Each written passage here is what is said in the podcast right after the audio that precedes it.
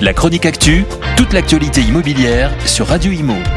En partenariat avec Regus, des espaces de travail adaptés à chacun alerte sur ce qui pourrait être l'un des pires exercices que la profession a connu ces 15 dernières années, selon les mots de Christophe Boucault, le délégué général du pôle habitat de la Fédération française du bâtiment.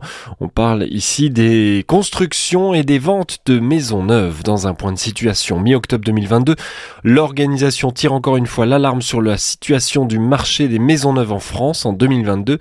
En moyenne, sur la période 2007-2021, ce sont 123 700 maisons neuves qui se vendent chaque année.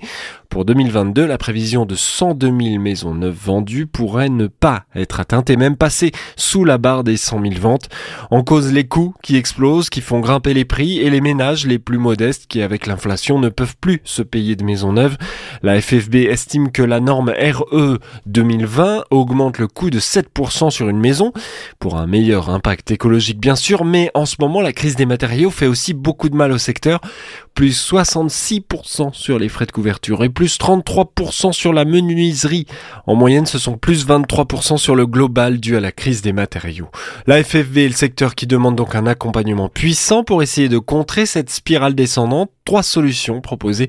Neutraliser les coûts des pénalités de retard s'ils sont liés à la crise des matériaux.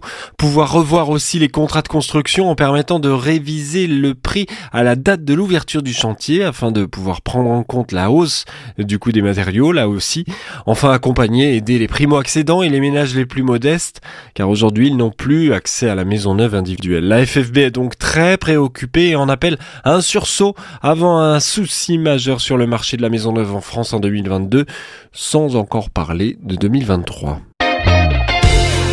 La chronique actu, toute l'actualité immobilière sur Radio Imo.